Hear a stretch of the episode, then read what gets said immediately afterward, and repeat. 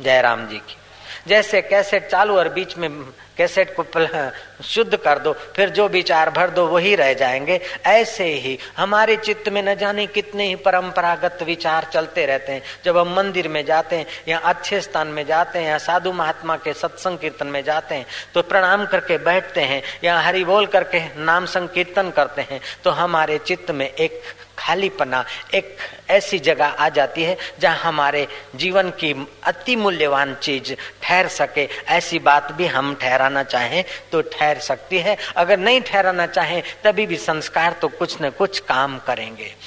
तो हरिनाम कीर्तन करने से, सात बार हरिनाम कीर्तन, हरिनाम जप करने से, हमारे उस जैसे पानी के थाल में गोल गोल कुंडाले बन जाते हैं। ऐसे मूलाधार और स्वादिष्टान केंद्र में एक प्रकार के वैव्स बन जाते हैं। अधिक जप करने से उसमें हताशा और निराशा के विचारों को दूर फेंकने की आध्यात्मिक शक्ति का संचार होता है। और जप करने से रोग के कीटाणु भाग खड़े होते हैं और वो आदमी मंद और तीव्र प्रारब्ध को कुचल सकता है। और तर तीव्र प्रारब्ध से अगर रोग आ भी जाए तो साधारण आदमी जितना रोग से प्रभावित होता है, ऐसा वो महापुरुष रोग से प्रभावित नहीं होगा। वो तो जन्म मरण के रोग को मिटा देता है तो शरीर के रोग से क्या प्रभावित होगा? नानक जी ने जो 500 वर्ष पहले बात कही, वो बात आज के विज्ञान को अपनी भाषा में कहनी पड़ती। भय नाशन दुर्मति हरण, कली में हरि को नाम, निष्दिन नानक जो जपे, सफल हो वही सब काम। श्री कृष्ण नारद जी को कहते हैं ना हम बसामी वैकुंठे, योगी नाम हृदय नवाहा मद भक्ता यत्र गायंती तत्र तिष्ठामी नारदा। मैं वैकुंठ में कभी कभी नहीं होता हूँ, योगियों का हृदय लांग जाता हूँ, लेकिन जहाँ मेरे भक्त संत हरिनाम कीर्तन करते हैं, वहाँ तो मैं ज़रूर होता हूँ। गिरी गुफा में कोई योगी विरला योगी समाधि करके आनंद को प्राप्त होता है, आनंदमय कोष में जा पाता है। लेकिन हे नारद, जहाँ हरिनाम संकीर्तन सामूहिक कीर्तन होता है, वहाँ तो हर दिल की गुफा में हरि का रस सहज स्वभाव में प्रकट होने लगता है। ज्योति निरंजन, ओमकार, रारंकार, सोहंग, सतनाम जप कर वर्षों के जप से, कोई भले ही मुश्किल से भंवर गुफा में जाए, लेकिन हृदय गुफा का आनंद जब तक नहीं मिलता है तो भंवर गुफा में जाने वाले का स्वभाव भी जल्दी से शीतल नहीं होता है। इसलिए ऋषि ने कहा, रक्षताम रक्षताम कोशा नाम अपी हृदय कोशम। तो आप जब हरि नाम कीर्तन करते हैं तो आपका हृदय कोश विकसित होता है। मूलाधार, स्वादिष्टान, मणिपुर, ये तीन केंद्रों के बाद चौथा केंद्र आता है, हृदय, इसको अनहद नाद भी बोलते हैं। हृदय केंद्र विकसित हो तो अजपा गायत्री भी चलने लगती है और अनहद नाद का भी अनुभव होता है। नानक जी ने कहा, अनद सुनो बड भागिया, सकल मनोरथ पूरे। उस आदमी के सारे मनोरथ पूरे हो जाते हैं जो अनहद नाद को सुन लेता है। उस आदमी के सारे मनोरथ पूरे हो जाते हैं जो अनहद नाद को सुन लेता है। तो पंचतंत्र में और स्कंद पुराण में कथा आई है कि मृत आत्माओं के लिए जो सोच विचार करता है और रोता रहता है, आँसू बहाता रहता है और लीट आदि निकालता है। पंचतंत्र और स्कंद पुराण में आया है कि जैसे पिंड दान करने से, जल और पिंड देने से पितरों को मिलता है। ऐसे जो लोग आँसू बहाते हैं और कफ निकालते हैं, मृतक आत्माओं की इच्छा न होने पर भी उन्हें वह पान करना पड़ता है। इसलिए चतुर आदमियों को चाहिए कि मृतकों के लिए रोए नहीं, आँसू न बहाए, कफ न निकाले, रो रो कर नाक से गंदगी न निकाले, लेकिन उनके लिए भी कीर्तन करे, उनकी स्मृति आ जाए। मानो किसी का पति चला गया, किसी की पत्नी, बेटा, बहू, कोई चला गया है तो उनकी याद में वो कह दे कि, हे मेरे फलाने, हे मेरे पुत्र, तुम्हारा शरीर तो नश्वर था वो शरीर नश्वर यहीं रह गया, लेकिन शरीर न रहने पर भी तुम हो, इसलिए तुम्हारी मौत नहीं होती है। तुम अमर हो, तुम आत्मा हो, चैतन्य हो अपने परमात्मा का स्मरण करके अपने आत्मा को परमात्मा में मिलाना। हे मेरी पत्नी, अब मेरा देखो बहुएँ ध्यान नहीं रखती, ए मुन्ना की माथू कटे है, एक तो बिचारी मरेगी ने वेर फरेवा अरे दुखी काई करे यार तू। मुन्ना की माँ को याद करके उसको दुखी मत कर। मुन्ना के बाप को याद करके तू उसको दुख मत पहुँचा। लेकिन मुन्ना की माँ के अंदर, मुन्ना के बाप के अंदर जो बापों का बाप और माताओं की माता आत्मा परमात्मा है, उसकी उसको याद दिला कि तू मुन्ने की माँ नहीं थी, तू मेरी पत्नी नहीं थी, मैं फलाने की माँ नहीं थी। तू तो आत्मा थी और परमात्मा की थी। अपने परमात्मा को पहचान कर तू मुक्त हो जा और मैं भी इसी रास्ते चलूँगा। तो आप मृतक आदमी का शोक न करिए और जीवितों के लिए भी चिंता न करिए और वर्तमान वस्तु है, उनके लिए भी मोह न करिए और जो वस्तु छूट गई, उनके लिए भी विषाद न करिए। अर्जुन को भगवान कहते हैं अशोचानान शोचस्तुम प्रज्ञावाद भाष से गता शून्य गता शून्य जो गया, सो गया। जो बीत गई, सो बीत गई। तकदीर का शिकवा कौन करे? जो तीर कमान से निकल गई, उस तीर का पीछा कौन करे? क्यों करे? कब तक करे जो धन मिला, सो मिला। जो न मिला, सो न मिला। जो मान मिला, सो मिला। जो अपमान मिला, सो मिला। जो वस्तु कपड़े रहे, सो रहे। जो गए, सो गए। और भी जो रहेगा, सो रहेगा। जो जाएगा, सो जाएगा। आखिर सारी दुनिया फानी है तो कब तक फानी वस्तुओं का तू चिंतन करेगा? कब तक फानी परिस्थितियों को तू पकड़ रखेगा। ये जो बीत रहा है, उसको बीतने दे और जो रहता है, उसका साक्षात्कार कर ले तो तेरा बेड़ा पार हो जाएगा। तो अर्जुन तेरे इस कहने से भी सिद्ध हो जाता है कि ये मर जाएँगे, फिर कुल धर्म नष्ट हो जाएगा, लुप्त हो जाएगा, स्त्रियाँ दूषित हो जाएगी, वरण शंकर संतान पैदा होगी तो ये नष्ट हो जाएँगे तो पितरों को कौन देगा, तर्पण कौन करेगा? तो इस बात से भी सिद्ध होता है अर्जुन, कि इनके मरने के बाद भी ये रहते हैं। जब इनके शरीर रूपी वस्त्र नष्ट होने के बाद भी ये रहते हैं तो फिर तू उनकी चिंता क्यों करता है? वासन से यथा यथाविया है। जैसे पुराने कपड़े उतार के आदमी नया पहन लेता है, ऐसे परमात्मा का साक्षात्कार नहीं किया तो फिर स्वर्गीय कपड़े पहन लेंगे, ब्रह्मलोक के वेश पहन लेंगे, अथवा तो किसी मानव देह में आकर फिर नया शरीर ले लेंगे, तब भी शोक करना तुझे उचित नहीं है। तो गए जन्म में कोई किसी का बेटा था, अभी तुम्हारा बेटा हो दिखता है। गए जन्म में तुम किसी के बाप थे, अभी तुम्हारा कोई बाप हो दिखता है। ऐसे उसके पहले न जाने तुम इसके बेटे थे या ये तुम्हारा बेटा था। इस विराट सृष्टि में कोई किसी का पक्का संबंध नहीं है। सब जैसे सरिता के बहाव में दूर दूर के तिनखे आपस में आ मिलते और फिर झूलते, झामते, फिर बिखर जाते, फिर कभी मिलते, न मिलते। एक दूसरे से वही के वही मिले और न भी मिले। ऐसे इस विराट काल समुदाय में कई जीव एक साथ आते हैं, मिलते हैं, झूलते हैं, फिर बिखर जाते हैं। लेकिन उन जीवों का जो जीवन दाता आधार है, उसका जो साक्षात्कार कर लेता है, वही पुरुष धन्य है। ना कोई संगी साथी ऐसा जो जीवन में साथ चले, इन मेलों में रहकर मजबूर हम अकेले चले। तुझे अकेला जाना पड़ेगा। तू पिता होकर पुत्र से निभा लिया, बाप होकर बेटे से निभा लिया पति होकर पत्नी से निभा लिया। लेकिन कर्ता जब मरेगा तो अनाथ होकर जाएगा। कर्ता अनाथ हो जाए, उसके पहले अपने नाथ का साक्षात्कार कर ले तो बेड़ा पार हो जाएगा।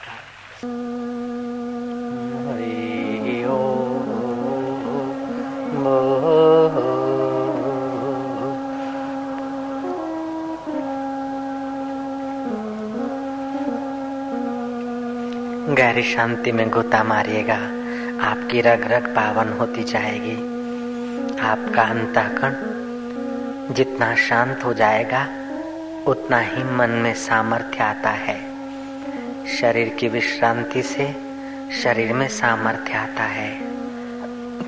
मन की विश्रांति से मन में सामर्थ्य आता है। बुद्धि की विश्रांति से बुद्धि में सामर्थ्य आता है। आरोग्यप्रद भोजन और ठीक निद्रा से शरीर में सामर्थ्य आता है। व्यर्थ के संकल्प विकल्प घटाने से, ध्यान करने से, सत्कर्म करने से, निसंकल्प विश्रांति पाने से मन में सामर्थ्य आता है। और सब में एक एक में सब, ऐसा निर्णय करने से, ऐसा समझदारी बढ़ाने से बुद्धि में समता आती है। बुद्धि में समता आने से समत्व योग का प्रसाद मिलता है, सामर्थ्य आता है। फिर हे उपादेय बुद्धि नहीं रहती। ये नहीं चाहिए और यह चाहिए। नहीं, जो नहीं है उसकी इच्छा नहीं होती, और जो है उसमें राग द्वेष नहीं होता। ऐसा सम्मान पुरुष तीर्थों को तीर्थत्व देता है। ऐसा सम्मान पुरुष ब्रह्मा, विष्णु, महेश का भी मित्र हो जाता है। ऐसा सम्मान पुरुष देवताओं से पूजा जाता है। ऐसा सम्मान पुरुष जिस इलाके में रहता है, वहाँ के लोगों की मति शुद्ध होने लगती है। ऐसा सम्मान पुरुष युधिष्ठर थे। भीष्म कहते हैं कि युधिष्ठर जिस इलाके में रहते होंगे, वहाँ के राजा की मति शुद्ध होती होगी। वहाँ धन धान्य खूब होता होगा। पृथ्वी में रस उभर आया होगा। वृक्ष फलों से लदे होंगे। फूलों में सुगंध बढ़ी होगी। गवों का दूध रसप्रद, आरोग्यप्रद और अधिक दूध आता होगा गवों में। लोगों में स्नेह की भावना जगती होगी। लोगों के मनोविकार कम होते होंगे। जहाँ एक भी सम्मान पुरुष विराजता है, वहाँ हज़ारों लोगों के मन पवित्र भावों से भर जाते हैं। आप सम्मान होने का यत्न कीजिए। आपने देश की सेवा कर ली, अगर सम्मान हो गए तो। आपने जाति की सेवा कर ली, आपने मानवता की सेवा कर ली, आपने ईश्वर की सेवा कर ली। आपने तीर्थ की भी सेवा कर ली। आप जैसे पुरुष तीर्थ में आएँगे तो तीर्थ का महत्व बढ़ जाएगा। अगर घोर कर्मी लोग तीर्थ में निवास करने लग जाते हैं तो तीर्थ का महत्व घटता है। लेकिन सम्मान पुरुष, संयमी, सदाचारी पुरुष तीर्थ में रहने लग जाए, अथवा तीर्थों में आते हैं तो तीर्थ का महत्व बढ़ जाता है। आप सम्मान होइए तो तीर्थ को तीर्थत्व देने का सामर्थ्य आप में आ जाएगा। जैसे एक नाथ जी महाराज का दर्शन करने के लिए गोदावरी माता नार, नारी का रूप लेकर उनकी कथा में जा बैठती थी। नासिक के कुंभ में तो लोग गोदावरी स्नान करते हैं, लेकिन वही गोदावरी एक नाथ जी के चरणों में बैठती है, कथा श्रवण करती है। हरी कथा से बढ़कर, आत्मविश्रांति से बढ़कर परमात्मा प्राप्ति से बढ़कर विश्व में और कोई प्राप्ति नहीं हो सकती है, और वह आत्म प्राप्ति सम्मान को होती है। हरि हरि, ओ। तत्पर संयते इंद्रिय ज्ञानम लब्धवा पराम शांति मचिरेणादि गच्छति। ऐसा नहीं कि अभी नहीं, बाद में मिलेगा। मचिरेणादि गच्छी समय पाकर नहीं, उसी समय अनुभव होगा। सामवेद में आता है, प्रातः श्रद्धा आवाह में हम। हे श्रद्धा देवी प्रातः काल हम तेरा आवाहन करते हैं। हमारे हृदय को छोड़कर कभी कहीं नहीं जाना। है श्रद्धा देवी, मध्यान्ह काल में भी प्रार्थना किया जाता है। मध्यान्ह काल श्रद्धा आवाह में हम। मध्यान्ह काल में, हे श्रद्धा देवी, मध्यान्ह संध्या के समय भी हम तेरा आह्वान करते हैं। हमारा हृदय छोड़कर कहीं नहीं जाना। जिसके हृदय में श्रद्धा नहीं हो तो कौवे से भी बदतर है। श्रद्धा जिसके हृदय में रहती है उसको स्नेह से पूर्ण करती है। श्रद्धा निर्बल का बल है और संबल भी है। श्रद्धाहीन व्यक्ति न योगी हो सकता है, न भक्त हो सकता है, न धर्मात्मा हो सकता है, न पुण्यात्मा हो सकता है, न महात्मा हो सकता है। श्रद्धा होने के लिए भी महात्मा महात्मा होने के लिए भी श्रद्धा चाहिए, धर्मात्मा होने के लिए भी श्रद्धा चाहिए, पुण्यात्मा होने के लिए भी श्रद्धा चाहिए, दिव्यात्मा होने के लिए भी श्रद्धा चाहिए, योगी होने के लिए भी श्रद्धा चाहिए, भक्त होने के लिए भी श्रद्धा चाहिए, अरे हैं, बेटा होने के लिए भी श्रद्धा चाहिए। बाबा जी, बेटा होने के लिए श्रद्धा चाहिए। ये बात समझ में नहीं आई। ये तो सीधी बात है भैया। माँ ने कहा कि ये तुम्हारा बाप है। तभी तुमने माना। तुमने बाप को देखा थोड़ी। ये भी तो श्रद्धा से मानना पड़ता कि ये मेरा बाप है। जयराम जी बोलना पड़ेगा। जो लोग बोलते हैं, ये फलाना माँ आदमी अंध श्रद्धालु है। फलाना अंध श्रद्धालु है। आचार्य विनोबा भावे लिखते हैं कि क्या श्रद्धा ने ही अंधा होने का ठेका लिया है? अंधश्रद्धा कहना भी तो अंधश्रद्धा है। हकीकत में तो वे लोग श्रद्धालु हैं, जो लोग अनदेखी चीज़ पर विश्वास करते वे श्रद्धालु हैं। अंधश्रद्धालु कहने वालों को ये पूछो कि तुम जो अंधश्रद्धालु कहते हो तो किस बात पर कहते हो कि अंधश्रद्धालु? अंधश्रद्धा कहने का तुम्हारे पास अधिकार क्या है, साधन क्या है? अरे, अव्यक्त को व्यक्त करने का जो साधन है, उसको श्रद्धा बोलते हैं। अगोचर को सगोचर करने के साधन को श्रद्धा बोलते हैं। और जिसको अपने जीवन पर, अपने आप पर श्रद्धा नहीं, शास्त्र पर श्रद्धा नहीं, महापुरुषों पर श्रद्धा नहीं, उसका जीवन तो घोर नास्तिक हो जाएगा। श्रद्धावान लभते ज्ञानम। तीर्थ में भी श्रद्धा के बल से ही आदमी खींचा आता है। फिर भी तीर्थ में जाने पर भी अश्रद्धा हो जाती तो उसके कई कारण हैं। एक तो नास्तिकवाद की हवा, दूसरा मति की अल्पज्ञता, तीसरा घोर कर्मी लोगों का तीर्थों में निवास और चिटिंग व्यवस्था, जयराम जी की। चौथा, साधु वेश में छुपे हुए धूर्त अथवा साधु वेश में भिखमंगे घुस जाते हैं। इसलिए भी लोगों की तीर्थ में से श्रद्धा थोड़ी डामाडोल हो जाती है। तीर्थ में श्रद्धा श्रद्धा के साथ अगर संयम हो श्रद्धा के साथ अगर तत्परता हो तो तीर्थ वो चीज़ है कि हज़ारों हज़ारों जन्मों के पाप ताप को काट कर इस जीवात्मा को निष्कलंक परमात्मा के साक्षात्कार के लायक बना सकता है। तीर्थ वो औषध है। जैसे साधारण औषध से मरीज़ ठीक नहीं होता है तो डॉक्टर उसको विशेष औषध देता है। अथवा बहुत सारे डॉक्टर मिलकर उसके विषय में विचार करते हैं और ठीक ज़्यादा असर करने वाली इंजेक्शन या टेबलेट या खास तौर की स्पेशल दवाइयाँ यूज़ करते हैं। ऐसे जिसका मन संसार के रोग से, काम क्रोध से, लोभ मोह से, मद अहंकार से, मेरी तेरी की उन बीमारियों से जिसका चित्त जकड़ा है, ऐसा व्यक्ति भी तीर्थ के सामूहिक डॉक्टरों की भीड़ में आ जाता है। जयराम जी की।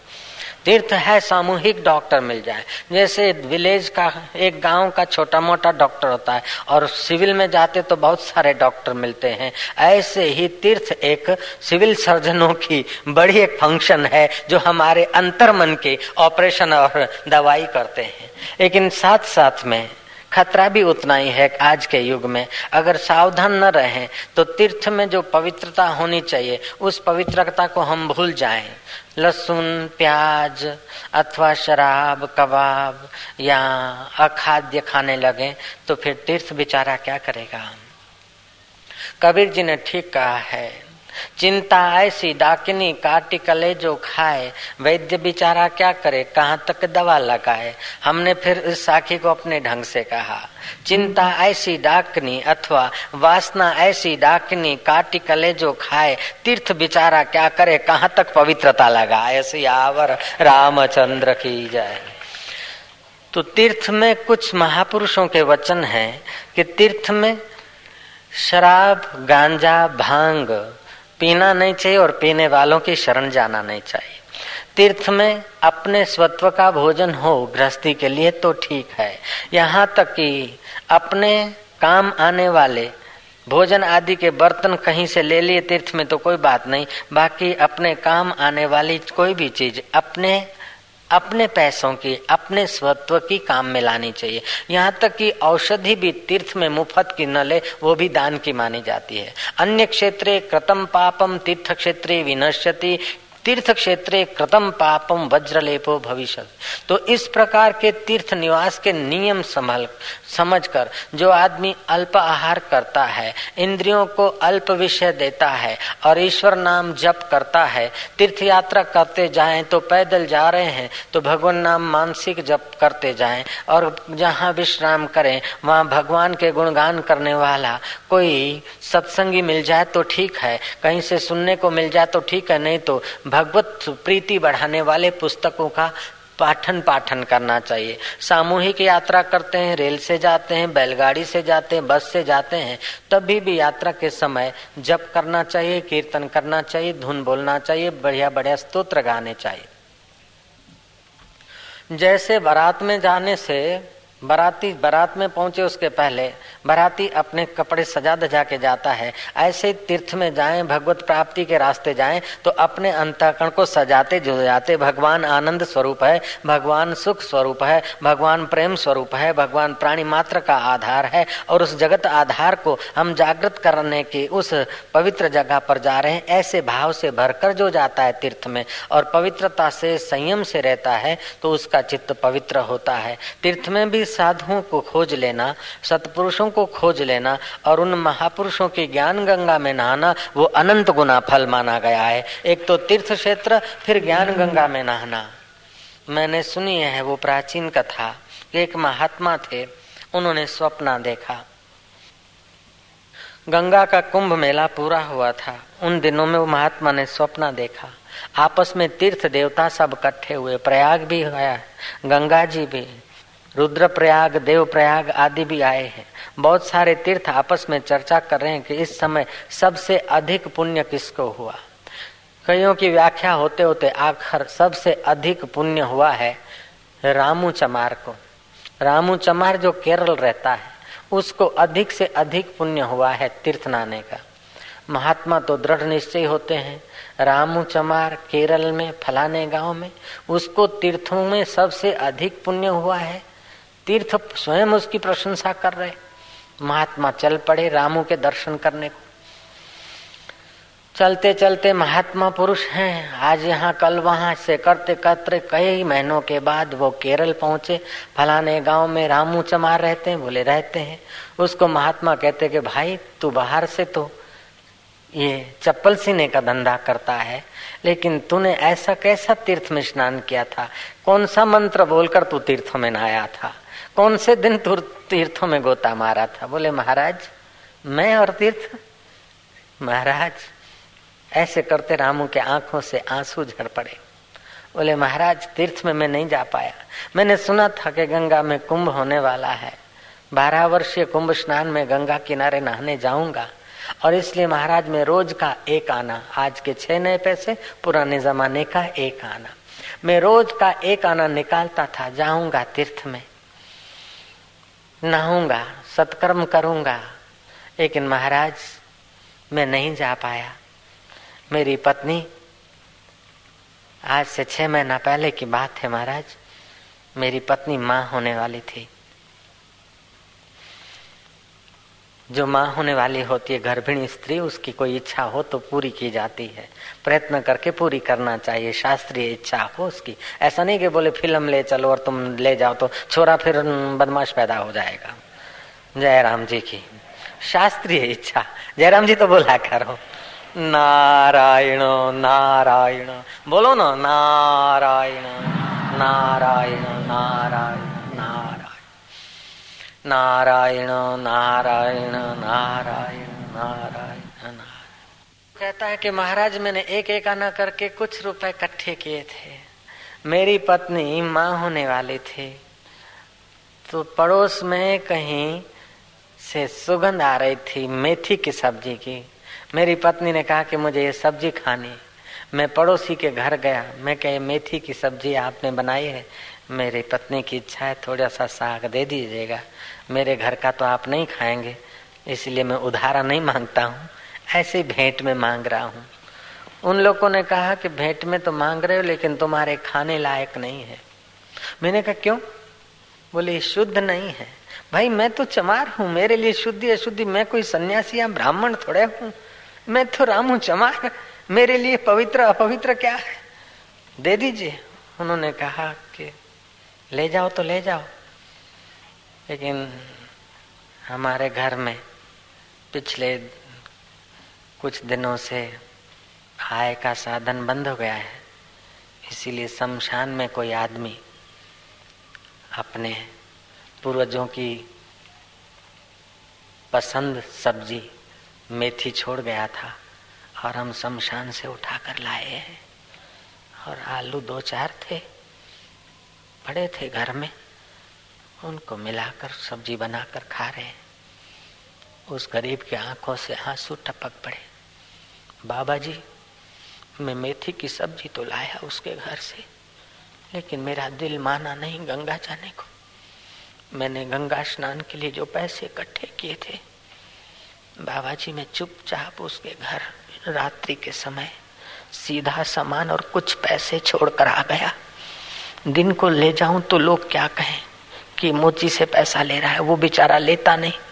इसलिए जैसे बाबा चोर चोरी करने को रात को जाता है ना, ऐसी मैं उसके घर की हालत देखकर मैं उसको दे आया, उसके घर छोड़ आया। बाबा जी कुछ दिनों के बाद मैंने सुना था कि कुंभ का तीर्थ चालू हो गया है।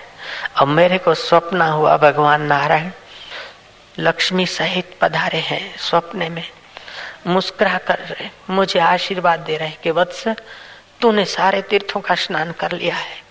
वत्स हम तुझ पर बहुत प्रसन्न है। तूने महातीर्थ किया है बेटा। बस महाराज, मैंने गंगा जी के दर्शन तो नहीं किए, लेकिन मेरे हृदय से तब से संतोष हुआ है कि मैंने अपने जीवन में कोई तीर्थ किया है। किसी गरीब के आँसू पहुँचे हैं, किसी अनाथ की सेवा में। मैंने अपने अर्थ को सार्थक किया है। मैं आप लोगों को हाथ जोड़कर अपने विशेषता नहीं, लेकिन अपने अनुभव को आप की मिलकत बनाने के लिए बोल रहा हूँ। हम घर में थे तो रोज पूजा किए बिना हम कभी पानी नहीं पीते। कहीं जाते तो ठाकुर जी साथ में होते, सेवा करके, पूजा करके बाद में पानी पीते। घर में रहते तो शिवालय की पूजा करने के बाद पानी पीते। एक बार हम शिव मंदिर जा रहे थे, सुबह के नौ बजे थे, साढ़े नौ। रास्ते में एक युवान पड़ा था। लोग किनारा करके निकल जाते थे। कोई बोलता था, इसने दारू पिया है, कोई बोलता है, मर गया कोई बोलता है, पागल है। मैंने शिव पूजा का कलश किनारे रख दिया, उस जवान को हिलाया। बाबा, भाई भाई। तो उस जो पूजा का पानी था, उसके मुँह में डाला। उसमें थोड़ी चेतना आई। पूजा का दूध था, वो उसको पिला दिया। वो आदमी, जवान लड़का, अठारह, बीस साल का था, बैठा। मैंने उससे पूछा, क्या उसने बोला, बहुत भूख लगी। शिव जी की पूजा छोड़कर हम घर में अपने हिस्से का जो सीरा वीरा जो कुछ नाश्ता बना था, वो ले आए, उसको खिलाया। फिर उससे उसकी हमने राम कहानी पूछी। उसने कहा कि, बाबूजी, उस समय हमारा साधु वेश नहीं था। आज से उनतीस साल पहले की बात है। बाबूजी, हम बिहार के हैं। मेरा पिता मर गया और मेरा काका हम गरीब हैं, काका दिन रात मेरे को डांटता था, कमाता नहीं, मुफ़्त का खाता है, गाली देता था। और मेरे को कोई नौकरी धंधा नहीं तो मैं भटकता भटकता गुजरात का नाम सुना था तो कालूपुर स्टेशन पर पहुँचा। वहाँ मजदूरी चाहा, लेकिन कूलियों ने मेरे को मार भगाया। फिर पैदल पैदल चलते मणिनगर स्टेशन पर, कहीं मजूरी मिल जाएगी, वहाँ कूली न होंगे तो मेरे को मिल जाएगा। अथवा दो चार कूली होंगे तो हाथा जोड़ी करके कुछ मजूरी कर लूँगा। इस विचार से मैं कालूपुर से पैदल आ रहा था। और यहाँ भालक के बस स्टैंड के पास, रामूलिया बिल्डिंग में हम लोग रहते थे, तब की बात। मेरे को चक्कर आए हम गिर पड़े। और दूसरा, कुछ नहीं, मैंने दारू भी नहीं पिया है और मेरे को मूर्छा भी नहीं आई, भूख था, उसलिए बाबूजी, ये हालत। हमारे अपने खर्चे के जो पैसे थे, उसकी सेवा में लगा दिया। उसको पैदल रिक्शा में बैठाकर जहाँ जाना था, वहाँ भेज दिया। दूसरे दिन ऐसा भीतर से तूफ़ान चला। मानो शिव जी की पूजा करते करते अंतर्यामी शिव कह रहा है कि, बेटा, मैं प्रसन्न हूँ। कल की तेरी पूजा मेरी स्वीकार हो गई। मैं बहुत प्रसन्न हूँ। ऐसा व्यवहार करेगा तो तू मुझसे जल्दी मिलेगा। मैं तेरे जैसों को चाहता हूँ। मैं कहा, ये कौन बोल रहा है कि जो तेरे को पूजा की प्रेरणा दे रहा था, जो तेरे साथ है, वो ही बोल रहा है? और भगवान भगवान की दया भी ऐसी हुई कि फिर ज़्यादा दिन संसार बट्टी में पचना नहीं पड़ा। उस गरीब की सेवा मानो, परमात्मा की सेवा हो गई और उस ईश्वर ने हमारी सचमुच में नैया पार कर दी, जो आपके सामने हम बैठे ऐसे जीवन में थोड़े छोटे मोटे और भी प्रसंग आते हैं। तो किसी गरीब गुरबे की सेवा मिल जाए, कोई साधु सच्चे महान पुरुष की सेवा मिल जाए माता पिता की सेवा मिल जाए और परमात्मा का ध्यान मिल जाए, संयम और सदाचार मिल जाए, आजीविका आजीविका के लिए खाना पीना कोई मना नहीं है तीर्थ में, लेकिन सोडा, लेमन अभक्ष बक्ष और ये चरस, गांजा आदि, इससे तीर्थत्व का प्रभाव कम होता है और हमारा पुण्य भी कम होता है। जप करे, ध्यान करे, स्मरण करे गप सप हम लोग न लगाए, न किसी की निंदा करे, न किसी की निंदा सुने, न किसी का बुरा सोचे, न किसी का बुरा करे तो हमारा समय सार्थक होगा।